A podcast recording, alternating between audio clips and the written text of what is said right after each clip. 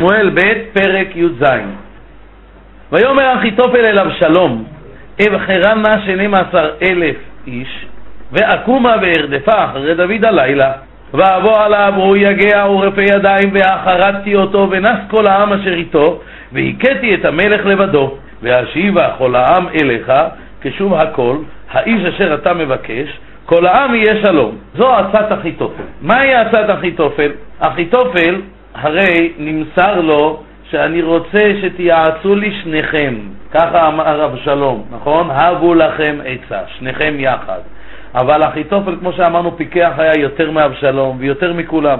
וידע אחיתופל שחושי הערכי לא יסכים בשום אופן להריגת דוד, כי כמו שאמרנו, חושי היה ראה דוד. ולכן אחיתופל לוקח את המושכות ומתחיל לנהל את העניינים לבד, בלי להתייעץ עם חושי הערכי. העצה שלו היא כזאת, הוא אומר לו, אני מייעץ לך עצה שכדי להצליח בה, אתה צריך לעמוד בארבעה תנאים, ואם תעשה כדברי, תצליח. דבר ראשון הוא אומר לו, אבחרה נא. מה זה תמיד נא? שתי משמעויות, או לשון בקשה או כעת. פה אי אפשר להגיד בקשה, הוא לא אומר לו, ייקח נא אדוני. הוא אומר, אבחרה נא, הכוונה כעת. ותמיד התרגום כתוב נא, התרגום מתרגם כעם. הכוונה כעת. אז הוא אומר לו, התנאי הראשון שזה יהיה מיידית, עכשיו. דבר שני, לא לאסוף את כל ישראל. גיוס המוני ייקח זמן. גיוס המוני הוא מסורבל. אני רוצה יחידת עילית שהיא עכשיו מוכנה באופן מיידי, ואיתם יהיה הרבה יותר קל ללכת ולעשות את הפעולה. דבר שלישי, הוא אומר לו, ואקומה. מי יקום? אני, לא אבשלום. אקומה וארדפה. רק אחיתופל הוא זה שירדוף עם 12 אלף איש, וארדפה אחרי דוד הלילה. תנאי רביעי, לא נעשה את המרדף ביום, אלא דווקא בלילה. ועכשיו נראה איך כל התנאים האלה היו בחוכמה גדולה, שאיתם דווקא מובטחת ההצלחה. ויבוא עליו והוא יגע ורפה ידיים, ואחרתי אותו, ונס כל העם אשר איתו, והכיתי את המלך לבדו. הוא אומר לו, אני אשיג אותו ברגע שאני רודף אחריו כעת, אז אני אבוא אלה, עליו בהפתעה. והוא יגע ורפה ידיים, כיוון שעכשיו הוא תוך כדי מנוסה, והרי ראינו דוד הגיע לבחורים וינפש שם. היה צריך כבר להשיב את נפשו מרוב ההליכה, זאת אומרת, הוא עייף ויגע. ואני אבוא אליו בלילה, אני אחריד אותו. החרדתי אותו, הכוונה היא להבהיל אותו בשעה שהוא לא מוכן, כי בלילה לא עושים מלחמות, הוא לא מצפה שמישהו יחריד אותו בלילה. ואז על ידי זה אני ארוויח ונס כל העם אשר איתו. ואם כל העם אשר איתו מי יישאר? רק דוד לבד. ואז אוכל להכות את דוד. ולכן הוא בא ואומר לו, תבין עכשיו את כל העצה שיעצתי למה הייתה בדרך הזאת. אם אנחנו נמתין זמן, אנחנו נפסיד את המומנטום. ולכן אבחרה נא זה צריך להיות כעת מיידית כשדוד עייף ויגע. אם נאסוף איתנו אנשים, עוד פעם נצטרך להתעכב. לכן ניקח 12 אלף איש שכבר מוכנים איתנו, שזה יחידה מיוחדת, קטנה, שאפשר ללכת ולרדוף איתה בקלות, היא לא מסורבלת. אם אתה תרדוף אבשלום ולא אני, אתה יכול להסתכן. מה תהיה הסכנה? הרי אני רוצה להרוג את דוד, כי אני אומר לך, בפחות מהריגת דוד, לא נצליח. אם אתה רוצה למלוך בשקט, אתה חייב להרוג את דוד, אין תחליף לזה. זוהי עצת אחיתופל. הוא אומר לו, אם אתה תהרוג את דוד, יישאר לך כתם לנצח, שהכתם הזה ימנע ממך את המלוכה. כי יגידו, זה אבשלום רוצח אביו. בן שקם והרג אביו על מנת למלוך, זה ייצור לך בעיה. אבל אם אני אהרוג אותו, יהיה לך הרבה יותר קל להשלים עם זה, כי אתה תוכל להגיד, זה לא היה מתוכנן, תוכל להגיד, זה לא נבע ממני, תוכל להגיד, אחיתופל הייתה לו שנאה קדומה לדוד, כי הוא הרי הסבא של בת שבע, ודוד הרי לקח את בת שבע, והרי הרג את אה, אוריה החיתי, ואחיתופל כגואל אדם הלך והרג את דוד, כי היה לו איזשהו מאבק אישי איתו. אתה, אבשלום, תצא נקי. ועל ידי זה גם נרוויח דבר נוסף, שהעם אשר עם דוד לא נצטרך לפגוע בו, כי הרי את העם הזה אתה רוצה איתך בסוף. אנחנו לא רוצים ללכת להרוג את כל האנשים אשר עם דוד, אנחנו מעוניינים שאלה יקבלו את מלכותך, אלא את מי נהרוג? אנחנו נהרוג רק את דוד, ועל ידי זה המלוכה תהיה נכונה בידך, מבלי שום חשש מרידה. ואז, ואשיבה כל העם אליך, כשוב הכל, האיש אשר אתה מבקש, כל העם יהיה שלום. לא, לא מובן הפסוק הזה, מה, מה זה וישיבו כל העם אליך כשוב הכל, האיש אשר אתה מבקש, כל העם יהיה שלום. זה פסוק שנראה כביכול הוא מורכב מכמה שברי פסוקים. אומר המלבים, הוא אומר לו עוד הסבר למה העצה שלו היא תועלתית מאוד. תראה, הרי אם אנחנו נאסוף צבא גדול ונצא עכשיו להילחם במלחמה גדולה, מה יקרה? יהיו רבים חללים במלחמה הזאת, הן מצדך והן מצידו של דוד המלך. ועל ידי זה תישאר איבה בין שתי מחנות, בין מחנה דוד לבין מחנה אבשלום. האיבה הזאת תישאר איבה למשך שנים שהיא תמיד תקשה עליך לקבל מלוכה על כלל ישראל. ולכן אני ממליץ מאוד שאני אפגע רק בדוד ואשיבה כל העם אליך. אם אנחנו נלך עם צבא קטן, אנחנו ניזהר לא לפגוע בשאר העם. אבל אם נלך עם צבא גדול, תתעורר פה מלחמה גדולה, על ידי זה יהיו שתי מחנות, ותמיד המחנה השני שממנו היו נפגעים, תמיד ינטור לך איבה, וזה לא כדאי. דבר נוסף, אומר לו, אבל מה יקרה איתי? כי הרי כאשר אני אבוא, העם ידרוש ממך, תהרוג את אחיתופל. אחיתופל הרג את דוד. הרי אתה התנערת מזה ואתה תגיד, זה לא אני, זה אחיתופל. אה, זה אחיתופל בסדר גמור, כשיבוא אחיתופל תעשה עמו דין ומשפט, תהרוג אותו על זה שהוא הרג את דוד, מלך ישראל. למה היה צריך להרוג אותו העם? העם מתקומם כנגד זה, הם יבקשו את דמי. אומר לו, גם פה, גם לחלק הזה דאג אחיתופל לכיסוי. הוא אומר לו, כשוב הכל האיש אשר אתה מבקש. כביכול הוא אומר לו, כשוב הכל ישוב האיש אשר אתה מבקש. דהיינו, מתכוון על עצמו. אומר לו, אתה, כשכל העם ישוב מהמלחמה, כשאנחנו נחזור, אתה תגיד להם, אתם יודעים, רבותיי, שכאשר היו חוזרים מן המלחמה, מקובל היה שהמלך היה נותן חנינה לכל. הצבא שבא ועשה מלחמה בגבורה והכל, גם אם היה ביניהם פושעים, גם אם היו ביניהם כאלה שצריכים לתת דין או ראשם נמסר למלכות, המלך נותן חנינה כללית. נגמרה המלחמה, יש חנינה כללית. אז זה מה שהוא אומר לו, ואשיבה כל העם אליך, כשוב הכל, כשכולם יחזרו מן המלחמה, ישוב גם כן האיש אשר אתה מבקש, דהיינו אני אשוב, תן לי לשוב בשלום, ואז כל העם יהיה שלום. על ידי זה, לכל העם יהיה שלום. הם לא יעשו עמך מלחמה, יגידו, תן לנו את נפש אחיתופל, על שהוא עשה כזה מעשה מחפיר. כולם יקבלו ויסכימו עם החנינה הכללית שאתה נותן לכולם כי נסתיימה המלחמה בניצחון, וכך תוכל כביכול לתת לי חנינה ולהציל אותי מן האשמה.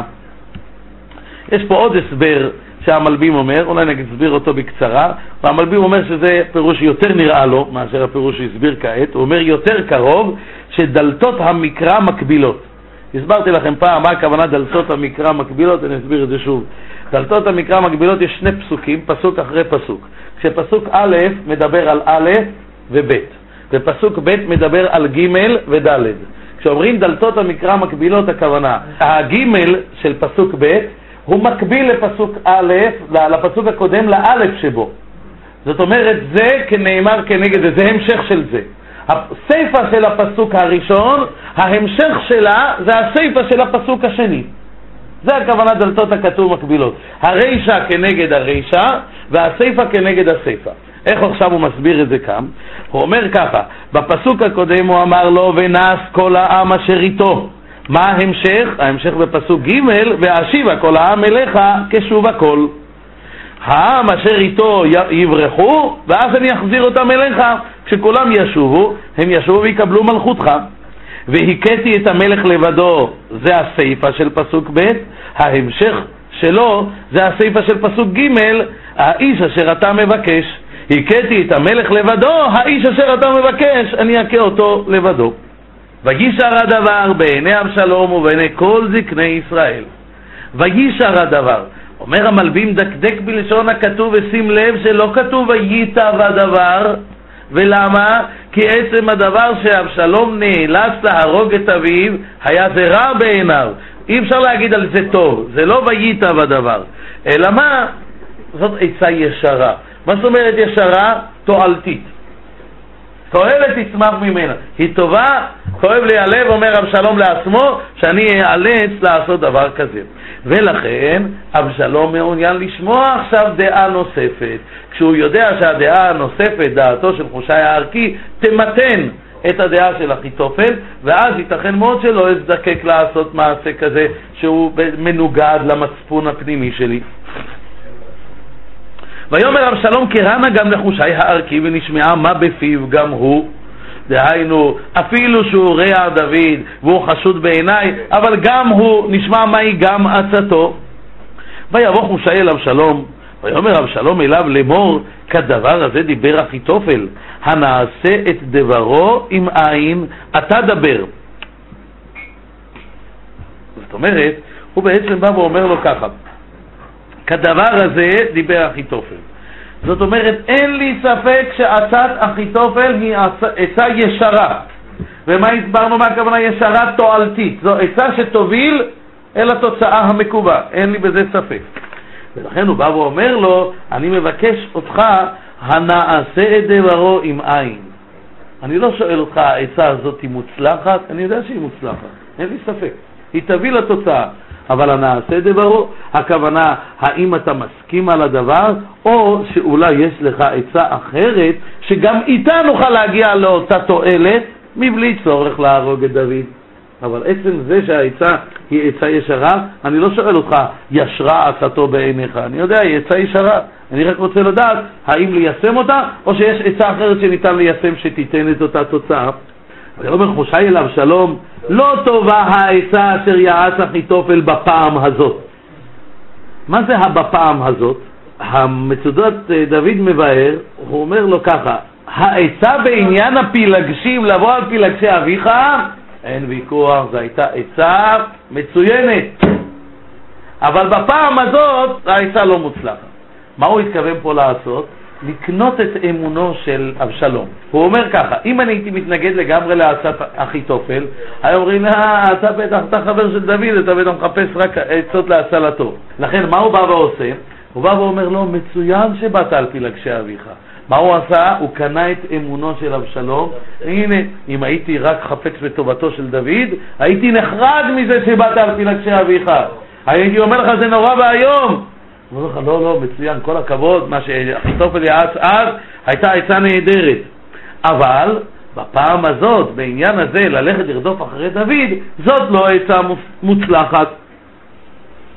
נשים לדבר נוסף, אומר המלבין, הוא אומר ככה, הוא לא אמר לא טוב הדבר, הוא אמר לא טובה העצה. זאת אומרת, הוא אומר ככה, אם הייתה עצה טובה, שעל ידיה באמת נשיג את התוצאה המקווה, אז הייתי מסכים.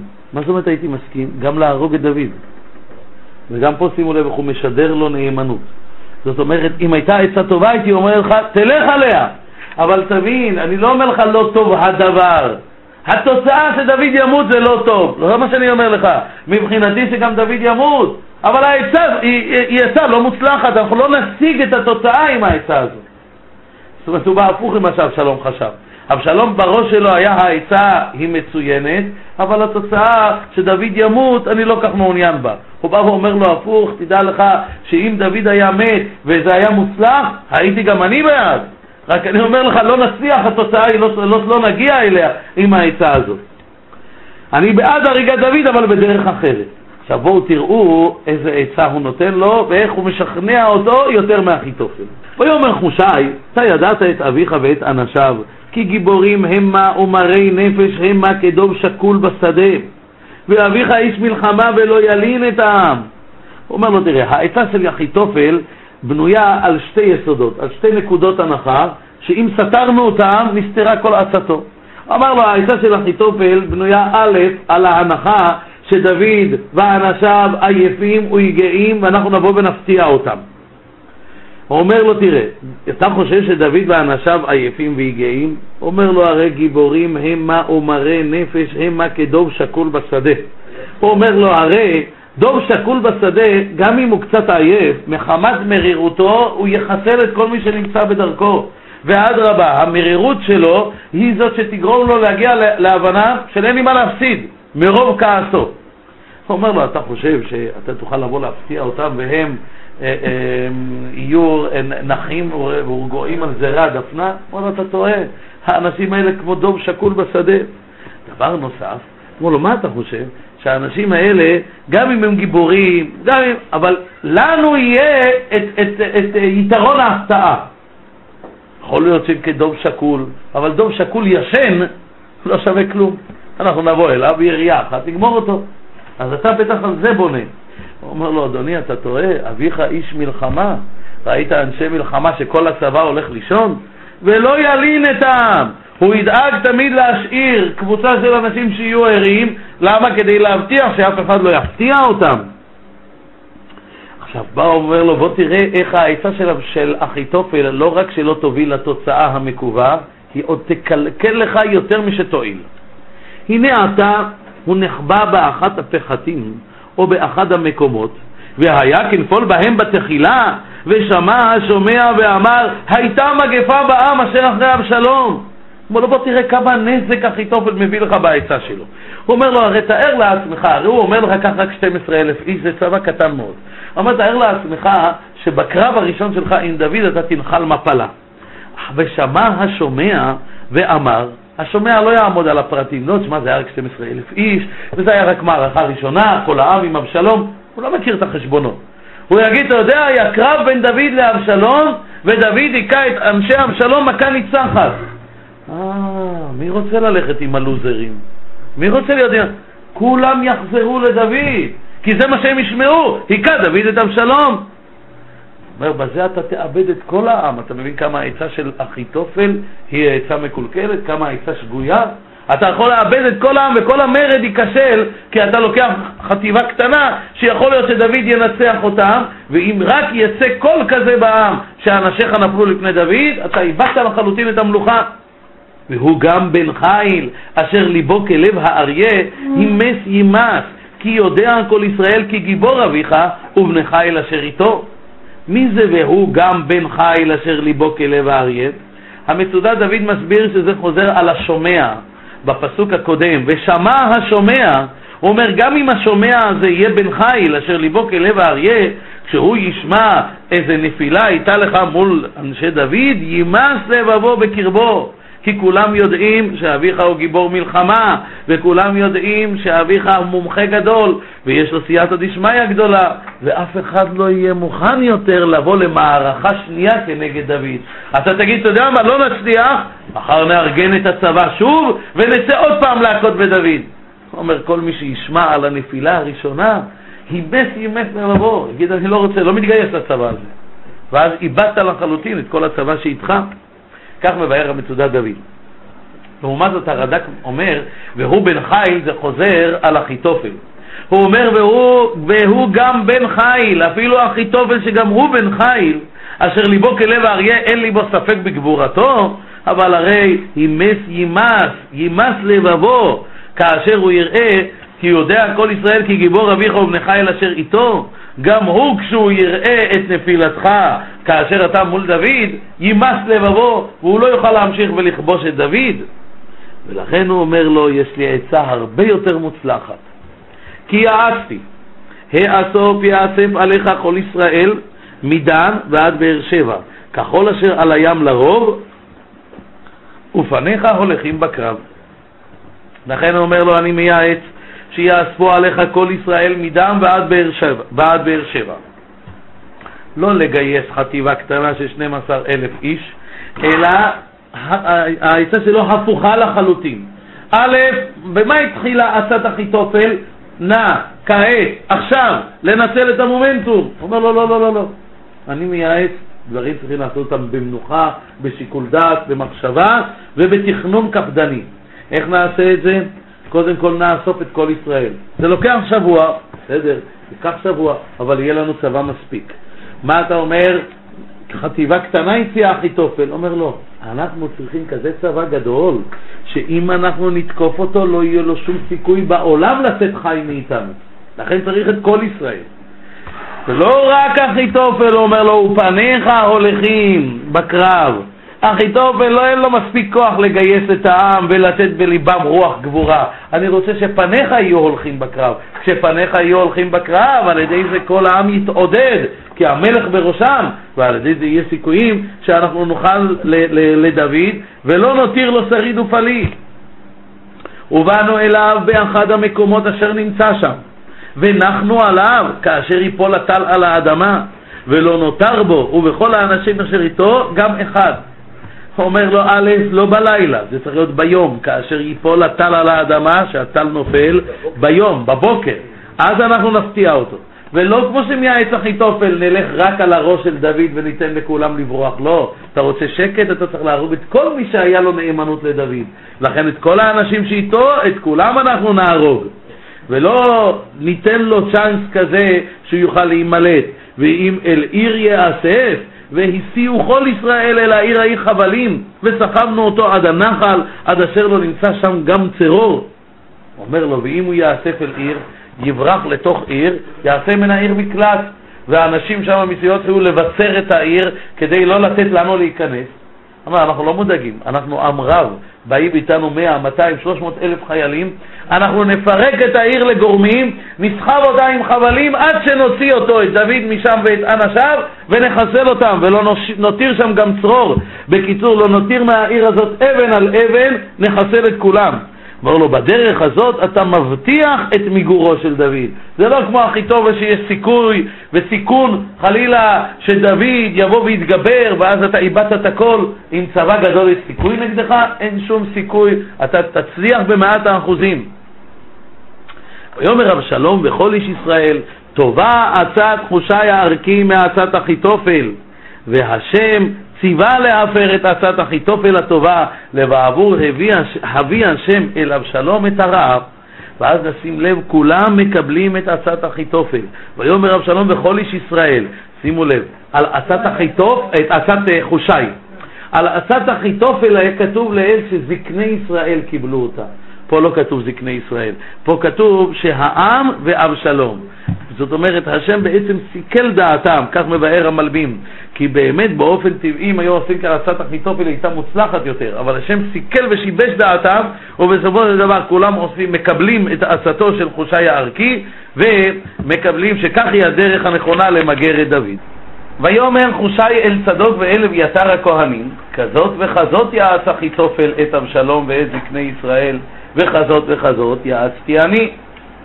חושי אומר לצדוק ואביתר הכהנים את עצת אחיתופל ואת עצתו. למה הוא צריך להגיד להם מה היו שתי העצות?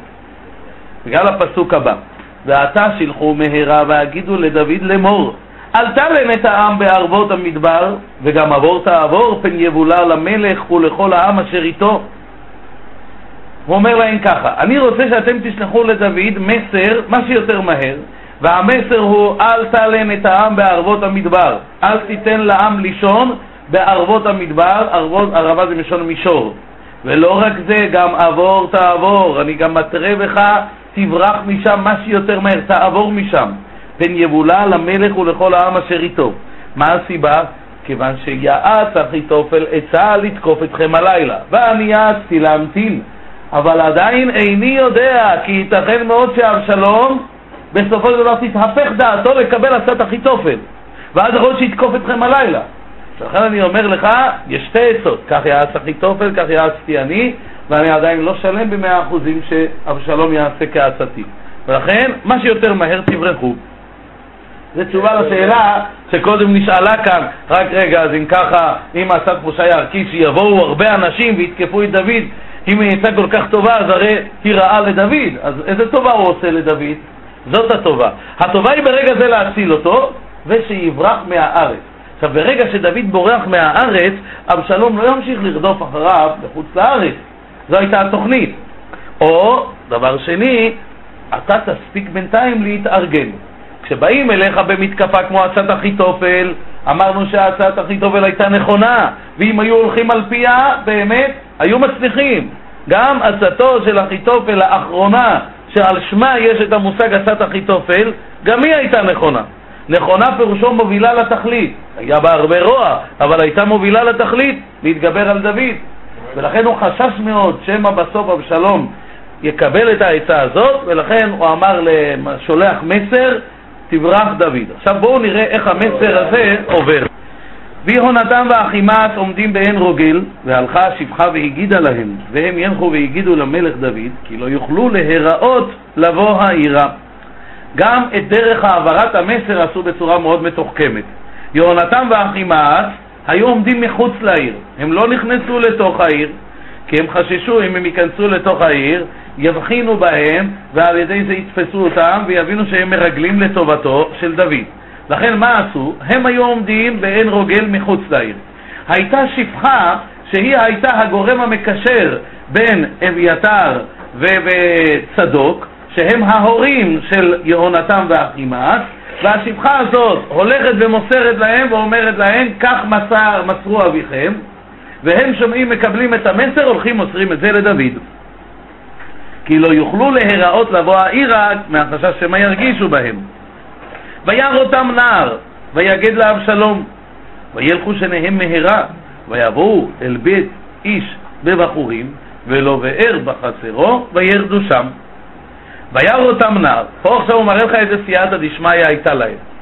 תוך כדי שהם הולכים, איזה נער רואה אותם והולך ואומר לאבשלום, ראיתי שני נערים רצים לכיוונו של דוד. יכול להיות שיש פה מישהו שמרגל או משהו מעין זה, אבל חסד השם עליהם. א', שהם שמו לב שראו אותם, הם יכלו להמשיך ללכת מבלי לשים לב, ואם ממשיכים ללכת בלי לשים לב, היו תופסים אותם בסוף, כפי שתכף נראה. דבר נוסף, שהשם עינה לידם מקום שיוכלו להתחבא בו. הגיעו אל בית איש בבחורים שהיה לו באר בחצר, והם ירדו בתוך הבאר והתחבאו שמה. ותיקח האישה ותפרוס את המסך על פני הבאר, ותשטף עליו הריפות, ולא נודע הדבר. הייתה שמה אישה, ואותה אישה לקחה, הבאר הזאת, כן, הייתה באר רגילה, גבוהה מעל פני הקרקע, והיא לקחה מסך. מסך זה יכול להיות, כן, מחצלת וכדומה, ואת זה היא פרסה על פני הבאר. ותשטח עליו הריפות ולא נודע הדבר. מה זה הריפות? הריפות זה סוג של קטניות וכדומה, שאת זה היו שמים כדי לייבש, שמים את זה בשמש, לייבש. מי שזוכר את הסבים והסבתות, עדיין היו שמים פלפל או, או אה, גרעינים של אבטיח וכדומה, שמים בשמש לייבש. אז זה מה ששמה על גבי הבאר, על גבי המחצלת שעל הבאר. זה גם חסד השם עליהם שהאישה חשבה על הרעיון הזה. ודבר נוסף, חסד השם היה בזה שהשם גם נתן לאישה עצה מה לומר כאשר באו האנשים. ויעברו עבדי אבשלום אל האישה הביתה, ויאמרו איה אחימאס ויהונתן. ותאמר להם האישה עברו מיכל המים, ויבקשו ולא מצאו, וישובו ירושלים. העצה, כמו שאמרנו, החסד הנוסף, שהייתה לה חוכמה לבוא ולהגיד עברו מיכל המים. היא נהגה כמו שנהגה רחב. רחב כאשר באו אליה ושאלו אותה איפה האנשים, אם היא הייתה אומרת אנשים, לא שמעתי, לא היו כאן, יגידו לה, אבל הרי האנשים ראו שהיו כאן, זאת אומרת יש לך מה להסתיר. ואז היו מצליחים על ידי שהיו מענים אותה להוציא ממנה את האמת. מה היא עשתה? היא אמרה להם, בטח היו פה אנשים, אבל הם כבר הלכו. מי יחשוד בה? היא לא מסתירה כלום כביכול. כך גם כאן. באו ושאלו אותה, איפה פה אנשים שברחו? לא אומרת לא היו כאן אנשים. אומרת, עברו מיכל המים, מיכל המים הכוונה פלג מים. עברו את פלג המים, הם כבר לא נמצאים, כבר היו והלכו. וממילא ויבקשו ולא מצאו, הרודפים מבקשים ולא מוצאים, וישובו ירושלים בידיים ריקות. מובא במדרש שמואל בפרשה ל"ב, אני אקריא לכם. אמר רבי שמואל בר נחמן, אמר רבי יונתן, מפני מה זכו מרדכי ואסתר לעשות נס על ידם? למה זכו מרדכי ואסתר שכלל עם ישראל ניצלו על ידם? מפני אשתו של שמעי בן קיש, אם אביהם, שהצילה שני צדיקים מהריגה. שומעים? מרדכי בן שמעי בן קיש. מי הייתה אשתו של שמעי בן קיש? זאת אותה אישה שעכשיו קראנו עליה שהיא הצילה שני צדיקים מהריגה. ואלו הן אחימאס ויונתן. בשעה שרדפו עבדי אבשלום אחריהם, רצו ונכנסו לביתו של שמעי. מה עשתה אותה צדקת? הכניסה אותם בתוך הבאר ופרעה עצמה וישבה על פי הבאר. פרעה שערות ראשה, כמו אשתו של אום בן פלט, כדי שתציל את שני הצדיקים מן המיטה. כיוון שנכנסו עבדי אבשלום וראו אותה שהיא מפורעת, חזרו לאחריהם. אמרו, אפשר שני צדיקים חבויים בתוך הבור, ואישה חשובה כזו מפורעת עליה? לא ייתכן שהם נכנסו לפה כשכאן יושבת אישה פרועת ראש. מן העינך שנאמר, ותיקח האישה ותפרוס את המסך על פי הבאר, ותשטח עליו הריפות. מדייק המדרש, מה זה ותשטח עליו הריפות? אל תקרא הריפות אלא חריפות, שחירפה ונבלה את עצמה כדי שתציל את שני הצדיקים מן המיטה. זה ביזיון לאישה להיות פרועת ראש, והיא חירפה את עצמה, כביכול ביזתה את עצמה כדי להציל את אותם שני צדיקים מן המיטה. אמר לה הקדוש ברוך הוא, הואיל וביזית את עצמך על שני צדיקים הללו, אני אוציא ממך שני צדיקים שיעמדו בפרצותיהן של ישראל, ובשבילן אני מציל את ישראל מן ההריגה. רואים מה זה, יש זכות שתולה לדורות רבים. היה להם כזאת אימא צדקת, זכתה שמבני בניה יצאו כאלה שיצילו את כלל עם ישראל.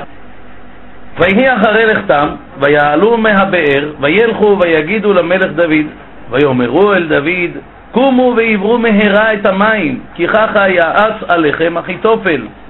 וכמו שאמרנו, איננו יודעים אם עצת אחיתופל בסוף תתקבל. ויקום דוד וכל העם אשר איתו ויעברו את הירדן עד אור הבוקר.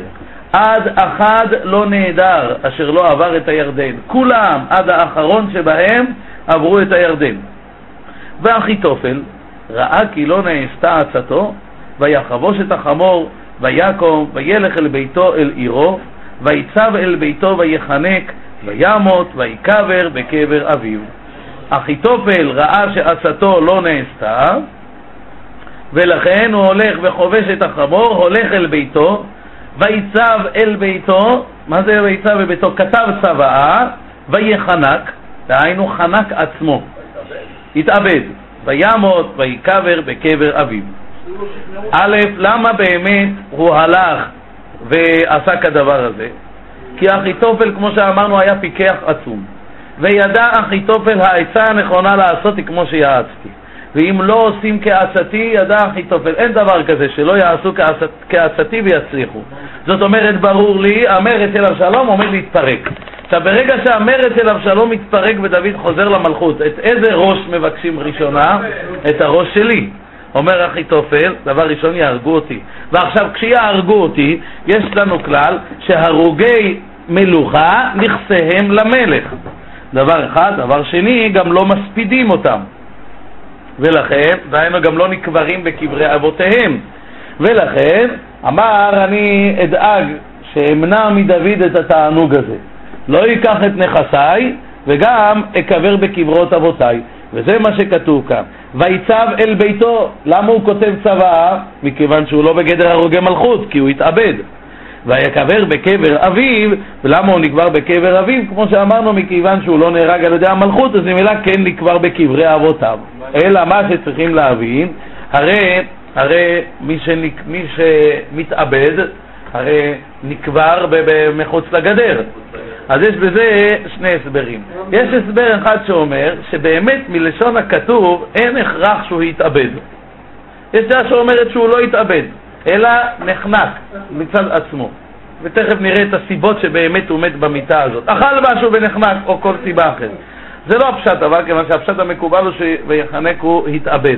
יש אומרים שאחיתופל דאג להסתיר את צורת מיטתו. רק הכתוב מגלה לנו.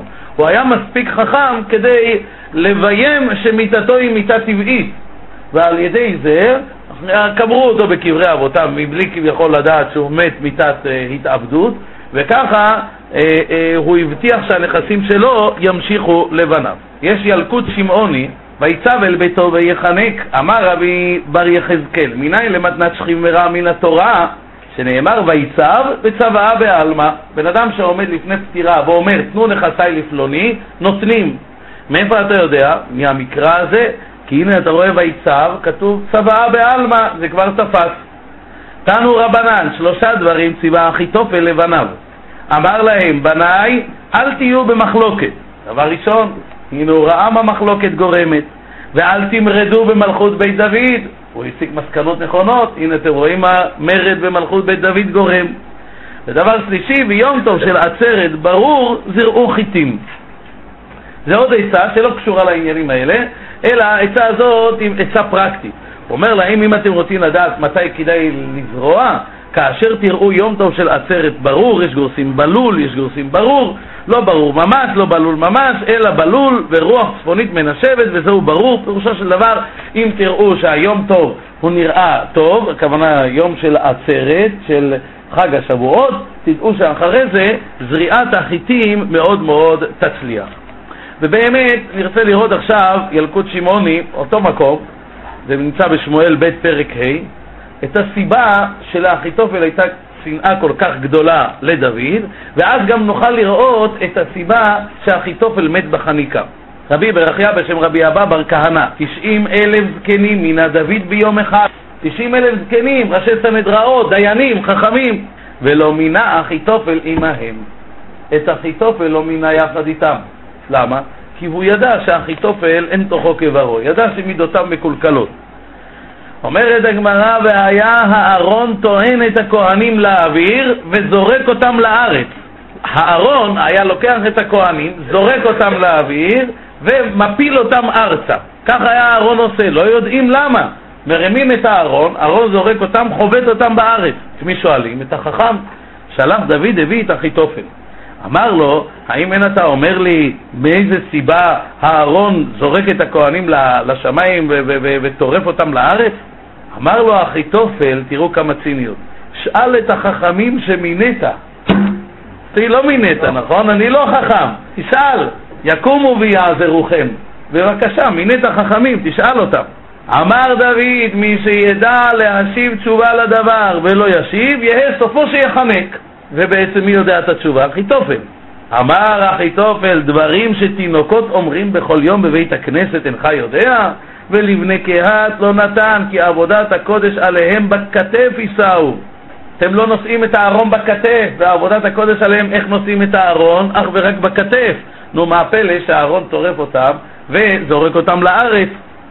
וכן אתה מוצא עוד הזדמנות קנה ביושר אחיתופל את הזכות להיחנק. וכן אתה מוצא בשעה שבא דוד לחפור תמליה של בית המקדש, הכוונה לחפור את היסודות של בית המקדש. חפר חמש עשרה מאות אמה ולא מצא את התהום, ולבסוף מצא עציץ אחד ורצה להרימו, עציץ הכוונה חרס, רצה להרימו, אמר לו אותו החרס, אין אתה יכול לי. שאל אותו דוד למה? אמר לו שאני כאן כבוש על התהום, החרס הזה היה מונח בעומק של 15 אלפי אמה, כבוש על התהום, על מי התהום. שאל אותו, ממתי אתה כאן? אמר לו, משעה שהשם השמיע קולו בסיני ואמר, אנוכי השם אלוהיך, וזזה הארץ ושקעה, ואני ניתתי כאן, נתנו אותי כאן, כבוש על התהום. אף על פי כן לא שמע לו דוד, וכיוון שהרימו, עלה התהום ורצה לשטוף את הארץ. והיה אחיתופל עומד שם. אמר, עכשיו דוד מת ואני מלך. שומעים איזה תוכניות יש לו? אמר דוד, מי שיש לו עצה להעמיד את התהום, שלא ימשיך יעלה ויצוף, ולא יעמידנו, יהא סופו שיחנק. אמר מה שאמר והעמידו. אמר אחיתופל מה שאמר, היינו אמר שם וכדומה, והעמיד את התהום. התחיל דוד עולה ואמר שיר המעלות. דוד התחיל לעלות, והתחיל, אז הוא חיבר את שיר המעלות, המעלות שעלה מתוך התהום וניצל. אומר המדרש, ואף על פי כן היה סופו של אחיתופל שנחנק. וזהו המשל שאומרים, צריך אדם לחשוש על קללת אדם גדול, אפילו על חינם. זה מה שחז"ל אומרים, קללת חכם אפילו על חינם היא באה. כנגד מה הדבר אמור? שאם החכם מקלל, אם לא תעשה כך, אפילו אם עשית, תגיד הקללה, אין לה סיבה לחול, אומרים לך לא. ברגע שחכם קילל יצא מפיו, אפילו על חינם, בסופו של דבר זה יתקיים. ופה בואו נסיים עוד קטע קטן במדרש, שהמדרש הזה מראה לנו מי היה אחיתופל. רבי שמואל בר יצחק אמר, מגילה שמסר שמואל לדוד, אמרה אחיתופל לדוד ברוח הקודש. הכל היה יודע אחיתופל ברוח הקודש. מה היה אחיתופל עושה? היה אדם בא להתייעץ בו, היה אומר לו, לך עשה כך וכך. ואם אין אתה מאמין לי, לך ושאל באורים ותומים. היה הולך ושואל באורים ותומים ומוצא כמוהו. בדיוק כמו שהיה אחיתופל מייעץ, כך היה אומר לו. וזה מה שנאמר, ועצת אחיתופל אשר יעץ בימים ההם, כשואל בדבר השם. היה אומר לו, לך תשאל בדבר השם, תראה מה שאני אומר נכון או לא. וזה מה שכתוב, כאשר ישאל איש בדבר השם. מה זה ישאל איש? אומר המדרש, איש קרי ולא כתיב. קוראים איש ולא כתוב כך, שלא יכלו הכתובים לקרותו איש. דהיינו, הוא היה בגדר כביכול משהו כמו עשת אלוקים, אי אפשר לקרוא לו איש. היה בעל מעלה גוגר גדול שאם היית קורא לו איש, כביכול, היית מוריד אותו ממדרגתו. ודוד בא מחניימה, ואבשלום עבר את הירדן, הוא וכל איש ישראל עמו. דוד בא מחניימה, שם של מקום, ואבשלום עבר את הירדן, הוא וכל איש ישראל עמו, למה? כדי לרדוף אחרי דוד. ואת עמסה שם אבשלום תחת יואב על הצבא, ועמסה בן איש ושמו יתרה הישראלי, אשר בא אל אביגל בת נחש אחות צרויה, אם יואב. את מי אבשלום מינה תחת יואב? את עמסה. יואב איננו מהמסייעים לאבשלום, ולכן הוא זקוק לשר צבא, ושר צבאו הוא היה עמסה. מי היה עמסה? בן איש ושמו יתרה הישראלי. האיש הזה, אשר בא אל אביגל בת נחש. אומרים חז"ל, מי זאת אביגל בת נחש? קודם כל, מי זה נחש? נחש, אומרים חז"ל, זהו ישי. וישי, למה נקרא נחש? מכיוון שהיה מאותם ארבעה שמתו בעטיו של נחש. מתו בעטיו של נחש פירושו של דבר, שמצד עצמם לא היה בהם שום חטא ועוון, אלא כל סיבת מיתתם הייתה מפני שכאשר הקדוש ברוך הוא גזר גזרה על כל המין האנושי בעקבות מעשה נחש הקדמוני, חטא עץ הדעת, הוא, נשמתו הייתה גם בין המין האנושי, ולכן נגזרה עליו מיתה. זה נקרא מת בעטיו של נחש. מצד עצמו, הוא לא קנה לו זכות מיתה במעשיו פה בעולם הזה. כולו היה צדיק קודש קודשים. למה הוא מת בעטיו של נחש? אמרתי לכם פעם מה שהאריזה הספיד את הרמק, רבי משה קורדובירו. כאשר רבי משה קורדובירו נפטר, האריזה הספיד אותו. הוא אמר, וכי יהיה באיש חטא משפט מוות והומת, ותלית אותו על עץ. אז הוא הסביר כך את הפסוק, וכי יהיה באיש חטא משפט מוות. אם תראה אדם שהוא בגדר איש, איש זה אדם גדול. חטא משפט מוות. חטא מה זה בלשון הקודש? חיסרון, נכון? להחטיא את המטרה זה להחסיר. והיינו אני ובני שלמה חטאים, הכוונה חסרים את המלוכה. כי יהיה באיש חטא משפט מוות, חסר בו סיבה לתת לו משפט מוות, ובכל אופן והוא מת, ואתה רואה אף על פי כן שהוא מת, ותלית אותו על עץ, תתלה את סיבת את מותו על עץ בעת חטא עץ הדת. כך הוא אמר על הרמק, שהרמק לא היה בו סיבת מוות. ולמה הוא מת? רק בגלל העניין של עץ הדת. הוא מסביר מה היה השושלת. האימא של עמסה והאימא של יואב היו אחיות, שתיהן היו הבנות של ישי. ראינו שיואב נקרא תואב בן צרויה. מי זאת צרויה? צרויה הייתה אחות של דוד. יואב היה אחיין של דוד. יואב ועשאל ואבישי, כל אלה היו הבנים של צרויה, האחות של דוד. וגם האימא של עמסה, גם היא הייתה אחות של דוד, הייתה מהבנות של ישי. יוצא עיקרה שהעמסה גם הוא אחיין של דוד. אבל נשים לב, לעמסה היה יתרון על יואב. זה מה שהוא מזכיר כאן. ואת עמסה שם אבשלום תחת יואב על הצבא, ועמסה, מה היתרון שלו? שהוא בן איש ושמו יתרה הישראלי. מה יתרונו? יתרונו היה שהוא נקרא על שם איש. יואב על שם מי נקרא? על שם אישה. יואב בן צרויה. לעומת זאת, המסע יתרונו היה שנקרא על שם איש. אביו של יואב, לא ידוע, לא מוזכר מי היה אביו. לעומת זאת, המסע נקרא בן איש ולא בן אישה, על שם אביו שהיה יתרה הישראלי. יתרה הישראלי, ומאידך גיסא מצינו שקראו לו יתרה הישמעאלי, כך הוא מופיע בדברי הימים. אז הוא ישמעאלי או ישראלי. אז באמת יש כמה וכמה הסברים בחז"ל. שהיה נקרא ישראלי, וישמעאלי על זה שהוא התגייר מבני ישמעאל. יש הסבר אחר של האביו של הרד"ק, הוא אומר ככה, כשהוא היה בארץ ישראל קראו לו ישמעאלי, וכשהוא היה בישמעאל קראו לו ישראלי. וזה באמת מדויק לפי המציאות של היום. זה כמו היום יבוא בן אדם מתוניס, יגידו, זה ההוא התוניסאי אמר. כי הוא בא מתוניס. וכשהוא ילך לשם, יגידו, אה, זה ההוא ישראלי אמר. למה? כי בכל מקום הוא כמו גר, אז קוראים לו על שם מקומו. אז כך גם כן כאן. בארץ ישראל קראו לו ישמעאלי, וישמעאל קראו לו ישראלי. חז"ל אומרים עוד הסבר למה קראו לו ישמעאלי, כי חגר חרבו כישמעאל. מתי זה היה? כאשר שאול רצה לפסול את דוד מלבוא בקהל. עד שאתה שואל אותי האם דוד ראוי למלכות ומפרץ או מזרע, תשאל אותי אם הוא ראוי לבוא בקהל, מכיוון שדוד הוא בן של מי? של רות המואבייה, אז הוא לא רואה בכלל לבוא בקהל, לא יבוא המוני ומואבי בקהל השם. ואז מי זה שקם בחרב כדי להציל את דוד? היה זה, אומרים חז"ל, יתרא הישמעאלי. חגר חרבו ואמר כל מי שאינו שומע הלכה זו ידקר בחרב. כך מקובלני מבדינו של שמואל, עמוני ולא עמונית, מואבי ולא מואבית.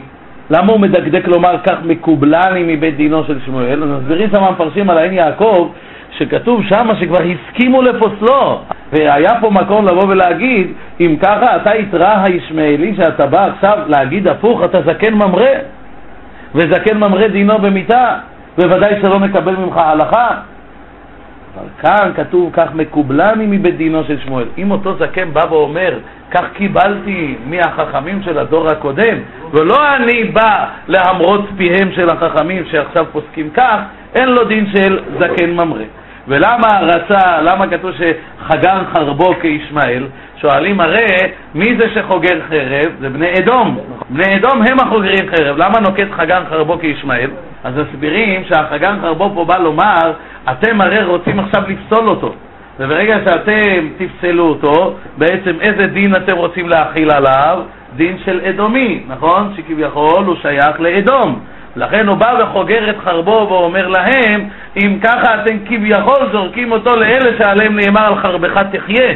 ולכן הוא בשום אופן לא היה מוכן לזה חגר חרב כדי לבוא ולהגן על דוד. הרד"ק מביא עוד הסבר, הרד"ק אומר בשם אביו, למה קראו לישי נחש? אומר הרד"ק כי יצאו ממנו צפעונים שהרגו באומות העולם. כתוב כי משורש נחש יצא צפה. משורש ישי, שנקרא נחש, יצא צפה, וזה חזקיהו.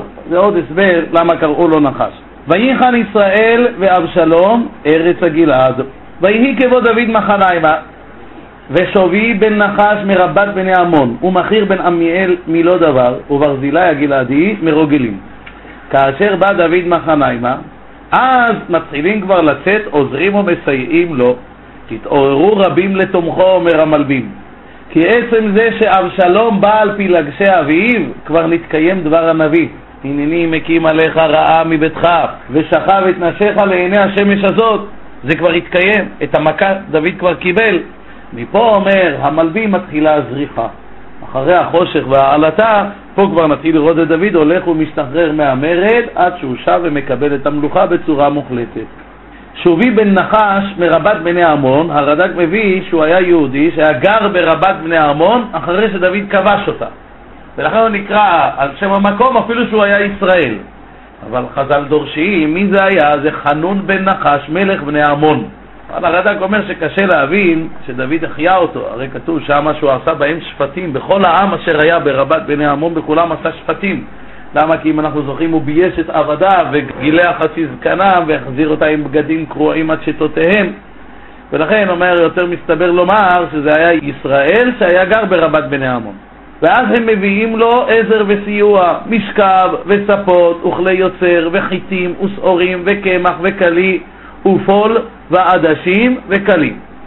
מביאים לו אספקה, משכב זה מסעות, ספות, נשים לב, זה לא הספה של אה, בן יהודה, לא מדובר על ספות כאלה, אלא מה שכתוב כאן, ספות, זה כלי תשמיש, כמו ספות כסף, או מזרקים, כפי שמבאר המצודת ציון, בדם אשר בסף, מה זה בסף? הוא מסביר הכוונה במזרק, מזרק זה הכוונה כלי, כמו כעין כד.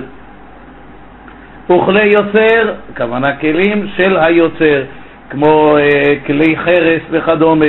כלים להשתמש בהם, וחיטים ושעורים וקמח קלי, קמח קלי הכוונה קמח קלוי, ופול ועדשים, וקלי הכוונה שאר כליות. ודבש וחמאה וצאן ושפות בקר הגישו לדוד ולעם אשר איתו לאכול, כי אמרו העם רעב ועייף וצמא במדבר. ושפות בקר, מה זה השפות בקר? מסביר הרד"ק על פי התרגום שהכוונה גבינות של חלב כן, לפי מה שעושים על ידי מה ששפים מן הבקר. מה זה שפים? כתוב ושפו עצמותיו, לשון לשפשף. איך מבצעים את החליבה? על ידי ששפים את העטינים. זה נקרא ושפות בקר, מה ששפו מן הבקר והוציאו ממנו, אלה הם הגבינות. ואת כל זה הביאו לדוד, למה? כי אמרו שהעם אשר איתו רעב ועייף וצמא במדבר, ועל ידי זה יוכלו להירגע מה, מהדרך הארוכה ומקושי ההליכה. יש גמרא במסכת ברכות, גמרא אומרת מזמור לדוד ובורכו מפני אבשלום בנו. שואלת הגמרא מזמור לדוד, קינה לדוד מבעלה. אמר רבי שמעון בן אבי שלום, משל למה הדבר דומה? לאדם שיצא עליו שטר חוב. אתה חייב כך וכך כסף. קודם שפרעו היה עצב, לאחר שפרעו שמח. אדם ההגון, כשאומרים לו אתה חייב עשרת אלפים דולר, זה מלחיץ אותו. אבל אחרי שהוא פרע את זה, הוא מרגיש רגוע. יש אנשים שצריכים את זה הפוך. כשהוא חייב אז הוא רגוע, אבל אם הוא צריך לפרוע והוא כבר שם את הכסף, זה מלחיץ אותו שהוא זה. מעדיף שהכסף אצלו הוא רגוע יותר. כך גם כן דוד, אף שאמר לו הקדוש ברוך הוא, הנני מקים עליך רעה מביתך, היה עצב. כיוון שהשם אמר לו, הנני מקים רעה מביתך, היה בצער. אמר שמה עבד או ממזר הוא שלא יחוס עליי. כיוון שראה שאבשלום הוא שמח, שום כך נאמר מזמור. מה המזמור? שזה אבשלום, שזה לא עבד או ממזר. ובאמת, מי ששם לב למהלך של הדברים, באמת זו הייתה סיבה טובה לשמחה. כי אם באמת מי שזה היה, זה היה בן אדם אה, אה, שאינו שפל כמו עבד או ממזר, הוא היה מקבל על, על אתר את עצתו של אחיתופל. רק אבשלום, כמו שהסברנו, היה לו קצת חששות. לאבשלום היו קצת אה, פחדים, ללכת להרוג את אבא זה לא כך פשוט, וזה בעצם מה שהציל אותו. ברור שהכל לפי מה שגלגלו משמיים, אבל זה מה שהציל אותו. יש עוד הסבר בזוהר, ושימו לב, הזוהר לא מקבל את מה שהגמרא על דרך הפשט אומרת. זוהר חלק א', דף קנ"א עמוד ב'. רבי יהודה פתח ואמר, מזמור לדוד בבורכו מפני אבשלום בנו, אני כבר מתרגם.